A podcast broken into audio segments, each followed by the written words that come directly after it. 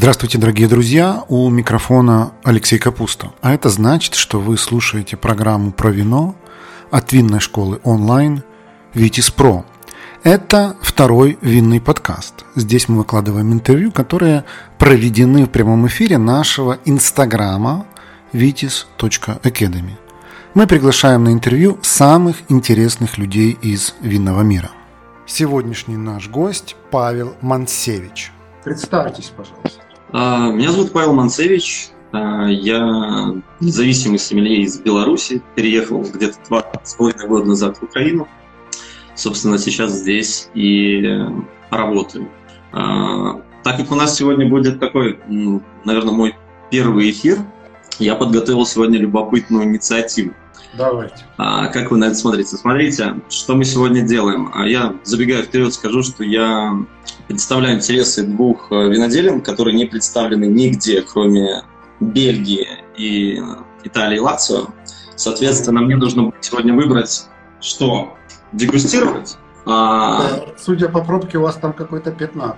А на самом деле, вот с правой стороны у меня натуральный сухой сидр, который производится по винной технологии. Класс. А, а в левой руке у меня Коли де Маджо Лацо Мальвазия, которая, в принципе, тоже нигде не представлена. А, суть его какая?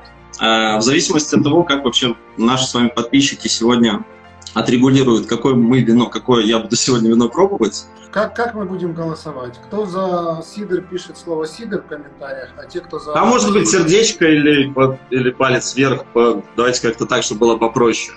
А, и важный момент, э, Лацо э, можно будет попробовать в Киеве 2-4 октября, ноября получается, на Wine Spirits. То есть мы там будем участвовать. Бельгию в этом году пока что никто не попробует, если только я не разражусь провести дегустацию, и там будет больше вина, чем сидра но тем не менее, не все карты на стол. Я голосую за сидр, хоть я и винный человек, но сидр по технологии вина родом, откуда вы сказали, из Бельгии. Бельгия, это, долина Каспия. Это, наверное, нечто очень-очень э, такое экзотическое. Я люблю экзотику. Наверное. Поэтому, друзья, голосуйте за напиток, пишите, например, либо там букву L, если вы за... Давайте сердечко. Если вы S, если вы за, за ну. Да чтобы мы просто сердечко люди могут и за то, и за другое, а мы же одно выбираем. Вот. А тем временем давайте начнем нашу беседу. Давайте. Расскажите, пожалуйста, Павел, про вашу биографию до вашего переезда в Украину, а потом об этом тоже спросим. Как вы пришли в вино? Слушайте, на самом деле история произошла достаточно любопытно. Меня пристыдили тем, что я принес на вечеринку бутылку вина, даже две бутылки, которые никому не понравились. А, соответственно, после этого мой уровень самооценки упал настолько низко, что я очень долго думал о том, что нужно поднимать знания и получать вообще какую-то а, информацию касательно винных этикеток, чтобы хотя бы каким-то образом да, считывать информацию и выбирать подходящие вина под подходящий повод. А после этого я, Такое живя в Минске... начало карьеры сомелье впервые. Что-что? Такое начало карьеры сомелье я слышу впервые. Пожалуй. Ну, у меня, в принципе, такой нетрадиционный, наверное, путь, и достаточно такими семимильными шагами я прошел много этапов, поэтому пытаюсь быстро рассказать. Угу. И, соответственно, я устроился кавистом э, в сеть магазинов «Штопор», который до сих пор, насколько я знаю, работает, напротив дома. Поработав там один месяц без какого-либо обучения, я понял, что для того, чтобы продавать и что-то знать, нужно читать. И я просто там грыз учебники mm-hmm. по старой классике. После этого буквально через месяц э, открылся огромнейший э, по типу забыл в Украине эти сеть магазинов, зеленые такие были этикетки. Поляна? Да, Поляна, совершенно верно. Вот точно по такому же принципу, то есть огромное количество поставщиков, импортеров, при этом кавистов там обучали. И я, разумеется, перепрыгнул туда. Там был преподаватель из э, Франции, Бордо, был преподаватель из России, два сомелье, достаточно известных. А, и там достаточно, скажем так, быстро я занимал тысячи этикеток, быстро начинаешь читать, быстро разбираться – Пока я там был, я прошел второй сет э, на отлично. Это был 2014 год. Угу. И, соответственно, после того, как э, сеть прикрыли, нас уже скажем так, пригласили поработать в топовое заведение, э, в топовое сеть магазинов «Вино и вино» под Перно Рикар, скажем так, под крылом Перно Там уже другая была история, другие вина. Там я тоже не мог долго находиться, потому что тест, тесно мне было в стенах. Я уже тогда начал подрабатывать, проводить какие-то небольшие дегустации в тогда достаточно популярном заведении «Винный шкаф». Ночные тусовки в 5 утра, дневные какие-то легкие дегустации, гастроужины. Начался практиковаться, скажем, с таким подходом философским и больше даже гедонистическим подходом. То есть я обращал внимание больше на удовольствие гостей, которые кайфуют от тех вин, которые пробуют, и той информации, которую нужно было вкратце донести для того, чтобы какую-то вот пользу, соответственно, они получали.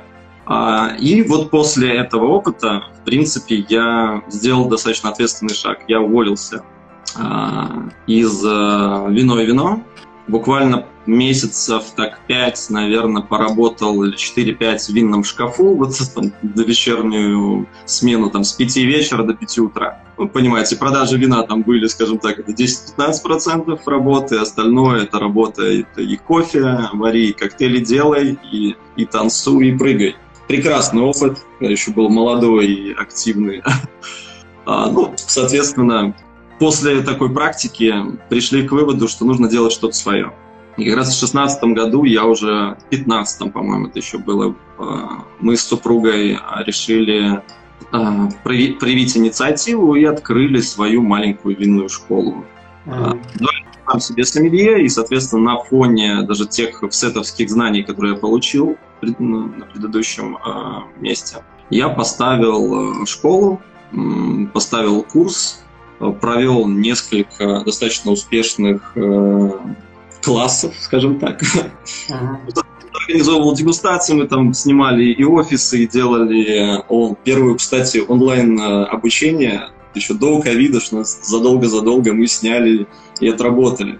Еще Какой того, это был год, а то я уже ревную, я-то думал, что я первый. А, ну, мы это сделали, знаете, я скажу честно, мы это сделали, мы это отсняли, но сказать, что мы это запустили, потому что я когда увидел материал, я понял, что ну, это такой очень сырой вообще первый раз, тем более, действительно, никогда ни, никто еще этого не делал. Это казалось такой глупостью, кому нужно вообще онлайн заниматься обучением. Но, тем Вы не менее... онлайн-дегустацию? А, проводил, конечно вас это называли жуликами? Говорили, что вино онлайн-дегустации пробовать невозможно, что только жулики. А, ну, слово «жулик» э, не, я не слышал. Звучало, но намеки были, да?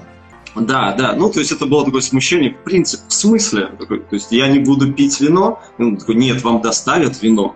То есть мы покупали маленькие бутылочки, да, разливали бутылки, отправляли или сами развозили там по Минску, если нужно было. То есть тогда это было в рамках одного большого города. А, то есть такая инициатива была. Но она была вот такая, скажем так, разовая мероприятие. Потом мы что-то какие-то кусочки там накидали в YouTube. Я, я такой говорю, видеть этого не хочу, я еще сырой, зеленый, неопытный. Это просто uh-huh. не тот уровень, который мне бы хотелось э, при, ну, преподнести людям. А после этого, через, скажем так, я не знаю, там 8-9 месяцев э, у нас родилась идея своего собственного винного бара. Угу. Мы спонтанно купили, ну, купили, как, ну, нашли кофейню, переобра... переоборудовали ее в винный бар. В том году я, кстати, участвовал в международном конкурсе. Это был первый чемпионат мира по ресторанному спорту. Да, я, я об этом еще спрошу вас. Я видел на да. вашем сайте об этом. Окей. А, и это, это вот э, история с баром это все еще Минск. Да, это все еще Минск. Uh-huh. То есть сначала это была маленькая кофейня, которую мы пытались переоборудовать под винный бар без полноценной кухни. Вы понимаете, что сложно без какой-то еды хорошего, там легкого даже пейринга людей привлекать кислотными винами, полнотелыми винами. Все равно хочется что-то погрызть. Конечно. Мы открыли наше как раз-таки винное собрание на Золотая Горка, практически в центре города. Угу нашей дополнительной, скажем так, проектом, который, наверное, тоже будет в вопросах, это винное казино в формате обучения через развлечения. Однозначно. Так, слушайте, у меня уже пересохло во рту, давайте что-нибудь открывать. Давайте почитаем, что у нас тут, э, за что люди голосовали. Но мне кажется, Давай. что люди голосуют тут у нас не слишком, э, не слишком активно. Коллеги, те из нас, кто смотрит, если вы за Италию, пишите Италия, если вы за Сидор, пишите Сидор. Вот, у нас есть один голос за Италию. Бельгия, Италия. Раз, два, три. Три голоса за Сидор, а, а, один человек написал Италия, один написал вино. То есть будем считать, что за Сидор у нас пока три голоса, а за вино у нас два голоса. Ну, если считать нас а, с вами, то я тоже за Сидор. И вот еще двое написали Сидор, Сидор. Ну, я думаю, Сидор побеждал. Люди продолжают голосовать за Сидор. Правда, вот Италия пошла, Италия, Италия, Сидор побеждает. Я почему за Сидор, на самом деле? Потому что, во-первых, это тот эксклюзив, который, в принципе, нигде э, на сегодняшний день, кроме Бельгии и США, не продается вообще. Да, вы знаете, мне кажется, что вообще вот какой-то натуральный сидр на наших полках найти как-то очень сложно. Я в прошлом году провел, не помню сколько, недели две такой прекрасной провинции испанской, которая называется Астуриас. А там вообще вино не пьют, там пьют только сидр. Я вот две недели сидел на сидре, а потом, вернувшись, я подумал, нужно же где-то купить натуральный сидр, попробовать. Оказалось, что все то, что продается в магазинах, ну, мягко говоря, очень сильно отличается от того, пробовал угу.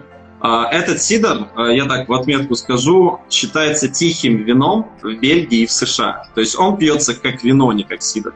А, поэтому у него такая для меня лично безумное любопытство. При этом я его один раз всего пробовал, мне очень ограниченным количеством его привозят. Я, скажем так, неофициальный бренд-амбассадор бельгийского вина на рынке Украины. То есть моя задача это такая образовательная часть и больше и помогать людям просто кому-то дать попробовать, провести дегустацию, вывести на рынок этот продукт медленно, верно, не спеша. Ну, вы нас, конечно, вашим сидром интригуете, но поскольку я так понимаю, что в продаже его нету, сделайте Нет. наконец-то глоток, расскажите, как он, и пойдем дальше. Соглашусь. Я пока сделал глоток кофе. Я с утра пока еще алкоголь не пью. А я в субботу с утра прям бокальчик выпью. Это правильно. Честно вслепую большинство бы сказали, что это розовый какой-нибудь кальфонда, я не знаю, вот что-нибудь в такую сторону, откровенно, потому что дрожжи, хлеб, э, фейхуа какой-то, яблоки, разумеется. А, ну, если так рассказывать, то Red Love – это как раз-таки сорт яблок, который растет только в Бельгии, только в Хаспин, Хаспингау. Оно в виде сердца, как я понимаю, это яблоко, поэтому, собственно, из него, ну, название таким образом. Отлично. Я проснулся. Сидр вы рекомендуете пить, я так понимаю, из, борду, из э, бургундского бокала? Это не совсем Бургундия. Не совсем? А что это? Это ну, я бы сказал... выдержанного шардоне? Нет, это Лехман, и это вообще бокалы для такой молодой шампани, скажем так. Mm-hmm. Что-нибудь поплавенькое. Интересно. Что я, я готовил, ну, сейчас тестирую бокалы от Лехман, у меня их много, я, честно говоря, играюсь с формами. Ну, это так, для того, чтобы понимать, где интереснее органолептика просыпается, где больше кайфа, скажем так. Да, давайте вернемся к вашей биографии. Вы открыли винный бар, а, пришли к выводу, что вам нужна кухня, что дальше? Ну, собственно, дальше начали пахать.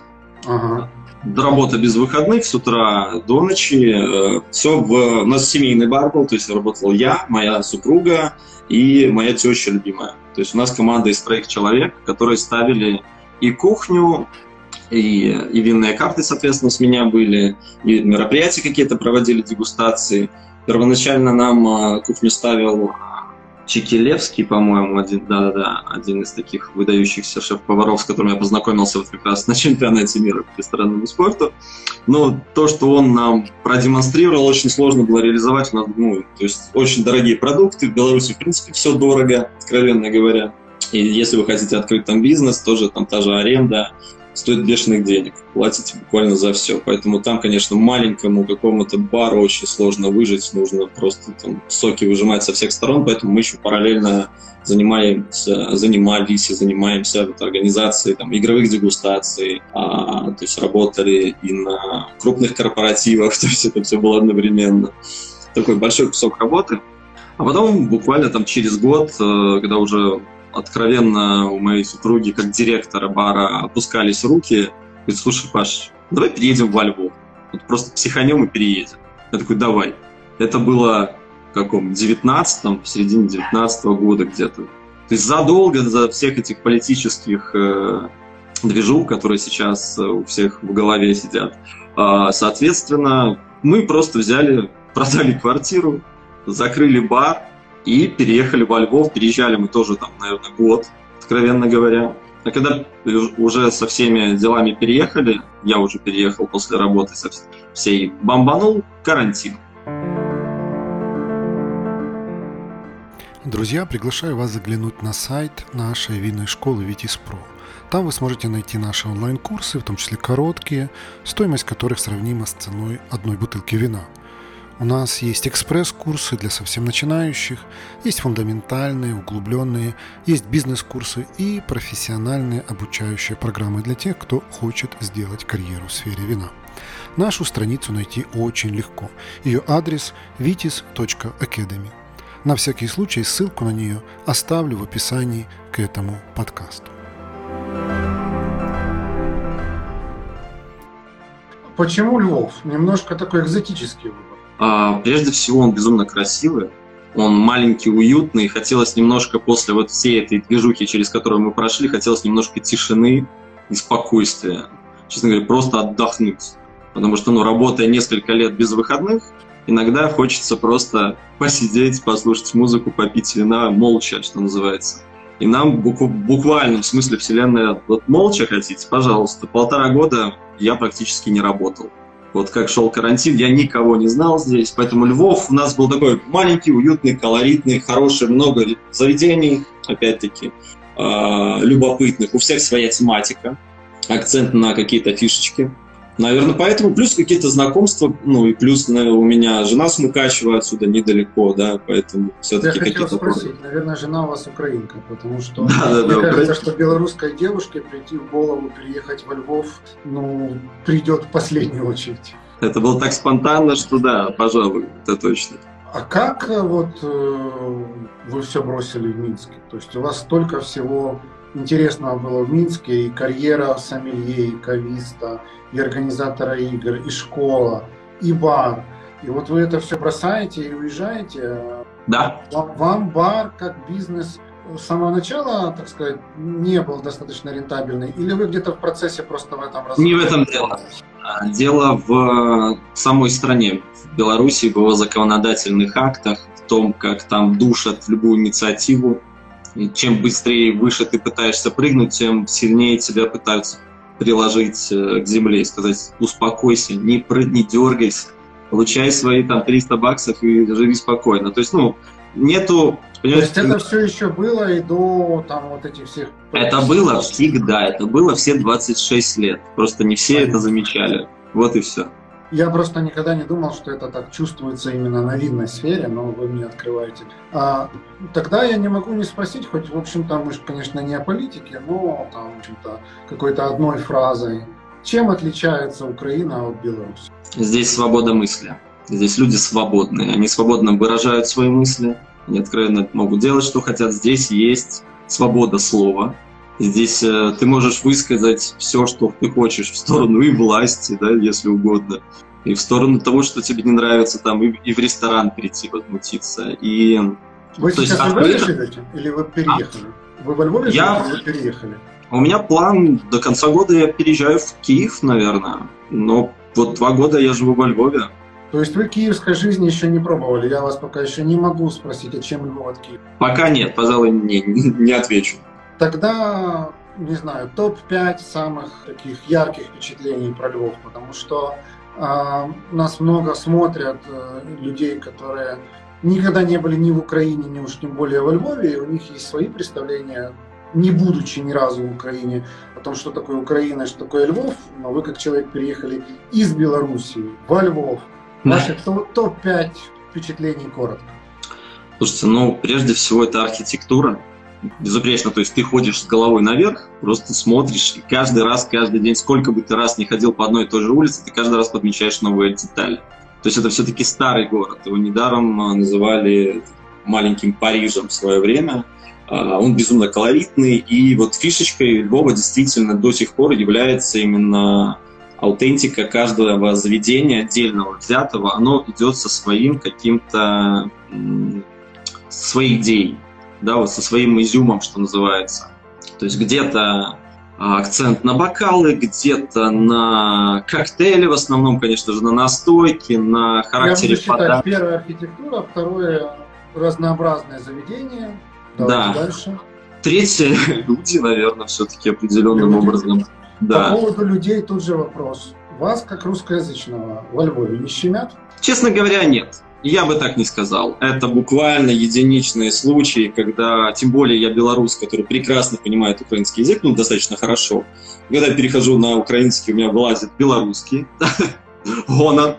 Но, честно говоря, а, больше, наверное, кажется, что наезды какие-то есть. Нет, я не чувствую вообще не абсолютно. Я провожу дегустации на русском языке во Львове, и мне никто и слова не сказал. Откровенно говоря, все его понимают.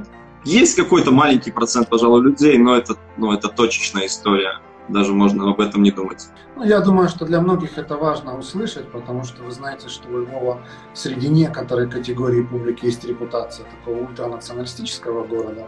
И я там тоже бывал абсолютно миллион раз, и абсолютно тоже, так же, как и вы, влюблен в этот город. И я тоже никогда в жизни за мои, там, не знаю, 48 лет не, не чувствовал никакого проявления ультранационализма, но, наверное, от вас, как от русскоязычного белоруса, это прозвучало бы более, так сказать, авторитет. Хорошо, чем вы во Львове сейчас занимаетесь? А это же самое прекрасное. То есть я вообще официально я безработный, потому что я здесь, ну, скажем так, а, на это временный вид на жительство, да, второй год у меня сейчас открыто. Мы недавно открыли ФОП, на жену, разумеется, для того, чтобы официально работать. Для тех, кто Вообще... не знает, ФОП это, это аналог э, российского индивидуального предпринимателя. Да, да, да. Частное совершенно. лицо, которое занимается предпринимательской деятельностью. Честно вам скажу, я полтора года ходил на дегустации, знакомился с сомелье, э, смотрел, как тут люди работают, э, окунался в сферу гостеприимства, э, и, разумеется, посещал все возможные фестивали, пивные, виниловые, винные, виски, потому что их здесь, слава богу, бог свидетель, достаточно большое количество, при этом минимальная цена за вход. После Беларуси здесь для меня все с минимальной ценой, честно говоря. Плюс недалеко же горы, Карпаты, вот еще один плюс, опять-таки, Львова. То есть с одной стороны море, с другой горы. То, что ну, картинка, воздух совершенно а другой пейзаж. Не, ну море в Одессе, это уже совсем в другую а, сторону. С одной стороны Украина, а то я думал, что вы нам сейчас еще про львовское метро расскажете. Знаете, этот вечный Ну, я имел, назовем туда озера тут есть красивые, прям. Топ. Кроме походов и, так сказать, гедонизма, вы какой-то работой уже занялись? Или... О, да, в полной мере. А, ну, прежде всего, получается, в 2020 году ко мне обратилась Бельгия с вопросом, как вообще считаете, можно ли представлять бельгийские вина на рынке Украины? Про Бельгию вообще, кроме ассоциации пива, да, то есть их восхитительные гёзы, ламбики, э, к вину вообще никакого отношения не имеет. а у меня сразу же любопытство, вино, Бельгия, давайте, давайте почитаем, давайте изучим. Я говорю, надо пробовать, они мне присылают 14 бутылок вина всего по одной штуке, я, как истинный сомелье, который любит делиться новыми вкусами, а, еду на Одесса Wine Week, беру с собой 7 бутылок э, бельгийского вина, там знакомлюсь с э, местными сомелье, представителями компаний э, и, соответственно, спонтанно провожу там дегустацию для того, чтобы попробовать, оценить, понять вообще, как это и что, и как, что с этим, как, как это есть, как это пить. И там закладываются как раз-таки первые какие-то зерна по рабочим моментам, да, когда я понимаю, что это интересно, соответственно, можно развивать это направление. Там же я пытаюсь организовать какие-то... Направление захваты. дистрибуции бельгийского вина в Украине. Ну, я, скажем так, я ищу м, подходящее предложение вообще куда, через кого. Я уже думал сам завести. Стать тех импортером, вы понимаете, что это больше хорика, вина не дешевые, их мало, такая нишевая позиция, никто о них не знает. Про Бельгию можно говорить долго, поэтому не буду увлекаться. Да, а... мне интересно, что такое винное казино. Это же ваш проект? Да, совершенно верно. Расскажите об этом, что это такое? Слушайте, ну, винное казино у меня проект уже 7 лет. Угу. А, и первоначально я его еще делал полотно в том же винном шкафу и угу. собирал вечера. То есть им моя, а, мое видение винного казино как проекта, это всегда было а, обучающая составляющая. То есть это слепая дегустация а, в игровой форме на победителя. В формате обучения, как получилось далее. То есть я понял, что можно пошагово объяснять, как вот угадать этикетку по четырем критериям. Страна, сорт, уровень алкоголя и год урожая. Хотя бы по этим четырем. Потом уже дальше приписались пятое апелласьон региона и шестое даже на производителя можно ставить, если правильно подсказывать, и публика соответствующая. То есть это пошаговая практически обучалка такая в моем понимании, как я это проводил. Это получалось, тем более это не только уже винное казино, там уже давно у меня есть и виски казино, и пивное казино в такой же форме. Я вижу а, на сайте, тут даже, по-моему, сырное масса. Да, сырное мы тоже сделали, но мы хотим его интегрировать в винное, потому что отдельно их ставить, все равно надо ставить их одновременно. Поэтому... Вот э, для человека, который никогда в жизни не казино, и который вот слышит, и у него это звучит немножко абстрактно. Обучение, плюс развлечение, плюс дегустация. Вот расскажите, человек приходит, там, не знаю, в какой-нибудь ресторан, что происходит дальше? дайте нам каких-то таких подробностей, чтобы человек, который не был, представил, как это все происходит. Ну, смотрите, перед вами игровое полотно, mm-hmm. которое достаточно четко, красиво, аккуратно разбито на винодельческие страны, да, Европа и Новый Свет, шесть стран, там, Франция, Италия, Испания, Грузия, Австрия, Германия и Новый Свет, Чили, Аргентина, Австралия, ЮАР, США, Новая Зеландия. Чисто классика. Okay стороны белые сорта винограда отдельно международники в глобусах Шардоне, Савиньон, Рислинг. И еще 9 э, местных сортов, которые, как правило, закреплены за вот этими же странами. То есть сюда идут Пиногри, Пиногриджо, Альпариньо, Аркацетели, Вионье, что там еще? Мускаты, гиберстраминеры и, и красная сторона. Да, то есть и м, года урожая, которые, казалось бы, невозможно угадать, и уровень алкоголя. Вот Сомелье приносит бутылку, спрятанную в пакет, расставляет бокалы и говорит, ребят, на первом вине мы будем с вами учиться определять и запоминать, что такое международные сорта. Вот он, Шардоне Савиньон Рислинг, в бокале один из трех сортов. Ты быстро напоминаешь, что из себя представляет одно, второе, третье. Они сразу же нос. Так, это чувствую, там, чувствую крыжовник, чувствую крапиву, чувствую свежую скошенную траву. Значит, ну, наверное, кто-то подумает, что на рислинг ладно, да, то есть, ну или савиньон уже ближе. Первый шаг сделан. Дальше страна, климат, кислотность, высокая, низкая, жаркий, либо прохладный, либо умеренный. Ты это пошагово объясняешь. То есть какие-то детали, почвы даже опять-таки. Что может стать подсказкой? Делаешь ставки. Если для новичков игра, то подсказки ну, банально такие точечные, да, то есть ты говоришь про какие-то э, визитные карточки страны, которые там ты не можешь не знать, да, там какой-нибудь известный собор, эти новозеландские луга, то есть какие-то акценты для того, чтобы у людей сложилась картинка. Потому что наша задача не проверить знания гостей, а наоборот предоставить им тот материал, который они смогут обработать, заинтересоваться тем, чтобы научиться разбираться, возможно, чуть больше, при этом влюбиться в какое-то вино слепую, не взирая на цену или там известность бренда. Как так. так. И что дальше? А, соответственно, там мы ставим традиционно три белых, три красных вина. Каждый раз новая страна, каждый раз новый, новый сорт. Практически всегда моносипаж, разумеется. И интрига в том, что у кого в конце больше всего фишек, получает там бутылку шампанского, игристого, набор э, топоров, что угодно, для того, чтобы замотивировать гостей слушать э, подсказки сомелье и делать пошагово вот эти самые ставки. То есть, грубо говоря, выигрывает человек, который угадал больше всего характеристик трех вин, которые, собственно, дегустируются вслепую. Скорее сказать, выигрывает тот человек, который больше всего слушает подсказки Сомелье, внимательнее всего. Ну, Потому по сути, что... По сути, как бы, чем больше ты правильно называешь характеристик, тем больше ты получаешь фишек, и в итоге ты выигрываешь. Ну, тут еще можно включить математику, где-то x2, где-то x3, Математический склад ума здесь тоже работает. То есть может быть 12 экспертов по вину и один новичок, который впервые вообще слышит слово шардоне. И выиграет новичок. Потому что он внимательно слушает. Потому что он слушает и понимает механику, а не просто на свое, свой дегустационный опыт накладывает и там смело Э, выбирает. То есть, ну, у меня сейчас большой опыт именно работы с профессионалами рынка, это очень интересно, потому что я боюсь им подсказать, там одно слово, и всем сразу очевидно становится. Угу. Поэтому, конечно, с профи сложнее. Но, в принципе, да, работает это примерно так. Друзья, наши подкасты «Винные истории» и второй винный подкаст медленно, но верно становятся лидерами в своей нише по количеству прослушиваний – Нас слушают настоящие любители вина, а значит, у нас можно купить рекламу. Запросите наш медиакит по ссылке в описании к этому подкасту, и вы удивитесь, насколько доступной и результативной может быть реклама в подкастах.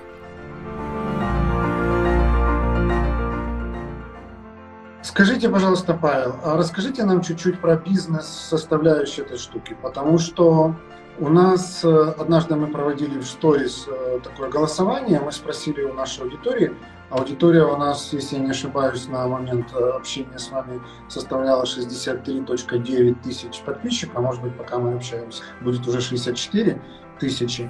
И мы спросили в сторис, э, думали ли вы хотя бы однажды открыть какой-то свой вин. Были шокированы тем, что примерно половина людей ответила, да, мы об этом думаем. И при, при этом я прекрасно понимаю, что, например, открыть там винный бар – это довольно капиталоемкая штука. Но вот, наверное, открыть нечто типа винных игр, казино, не знаю, там дегустационных таких э, штук, если у тебя есть соответствующая квалификация – или ты в конце концов можешь ее получить, то, наверное, это чуть попроще. Расскажите про бизнес-составляющую. Сколько стоит билет, какова рентабельность, сколько на этом можно зарабатывать, вот что-то в этом роде. А, ну, на данном этапе, учитывая мой опыт и подачу информации, как выглядит все это, а, у меня уже довольно давно стол стоит, то есть одна игра, если мы говорим про корпоративы элитарного уровня, 200 долларов игра, плюс вино отдельно.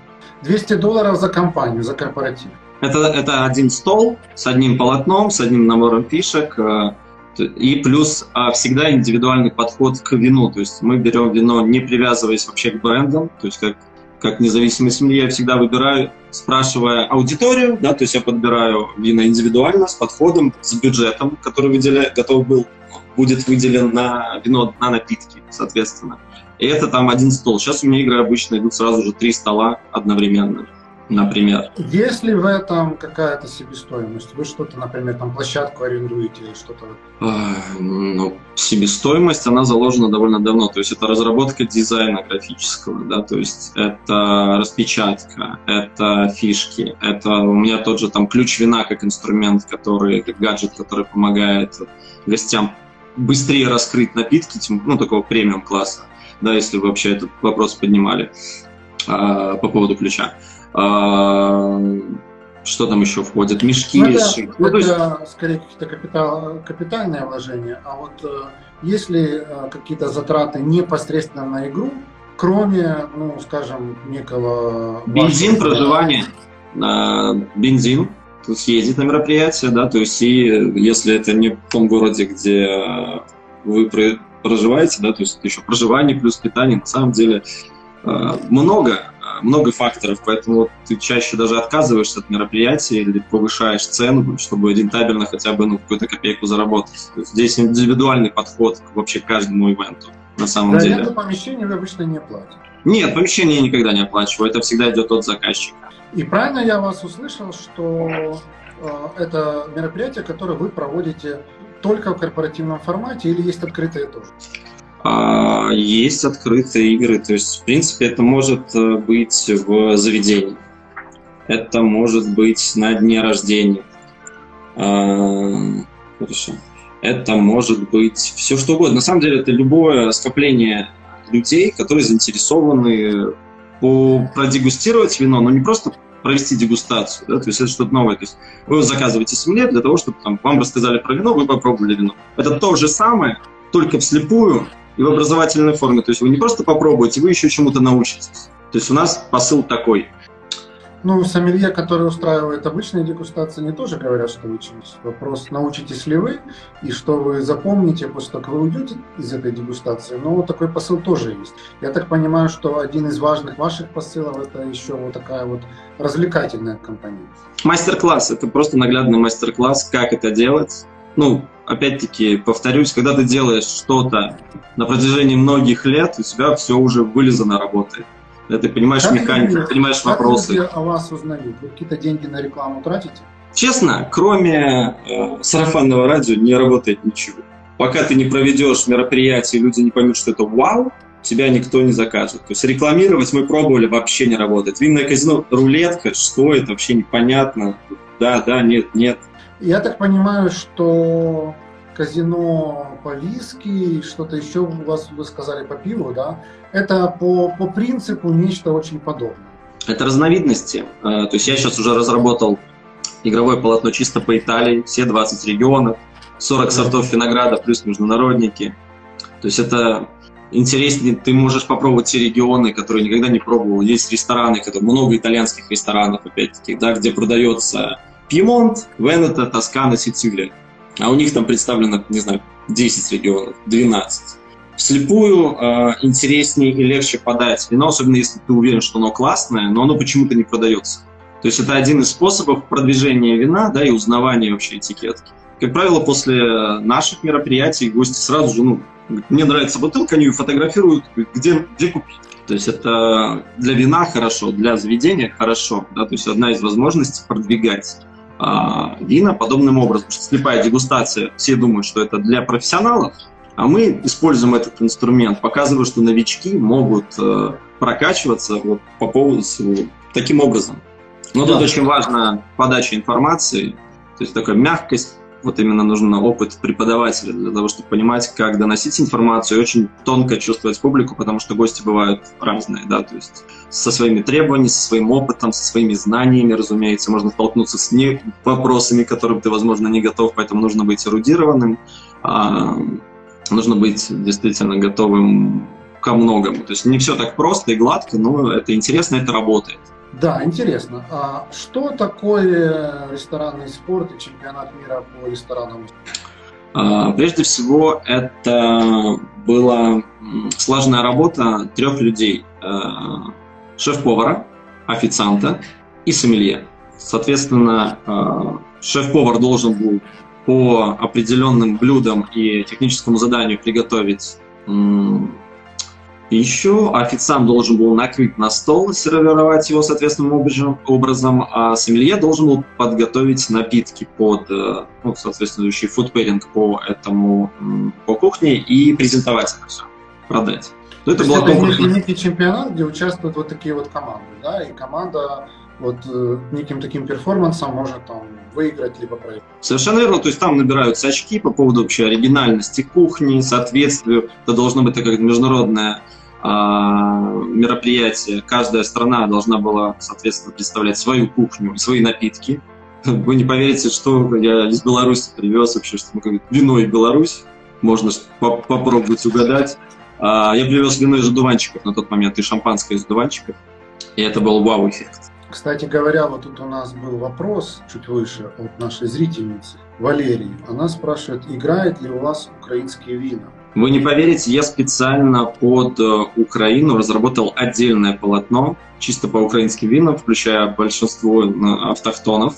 А, при этом я это очень красиво подал. А, приезжала моя хорошая подруга, журналистка из Минска. Она тоже собрала материал по украинскому виноделию. Я на основе этой инициативы решил и под винные фестивали соответствующие разработать полотно для того, чтобы именно внутри страны эти вина то в них тоже интересно разбираться. Я полгода потратил, живя во Львове, именно на изучение внутреннего рынка, и вообще вина Украины меня поразили несколько кратно. То есть я пробовал вина от 5 долларов до 200 за бутылку.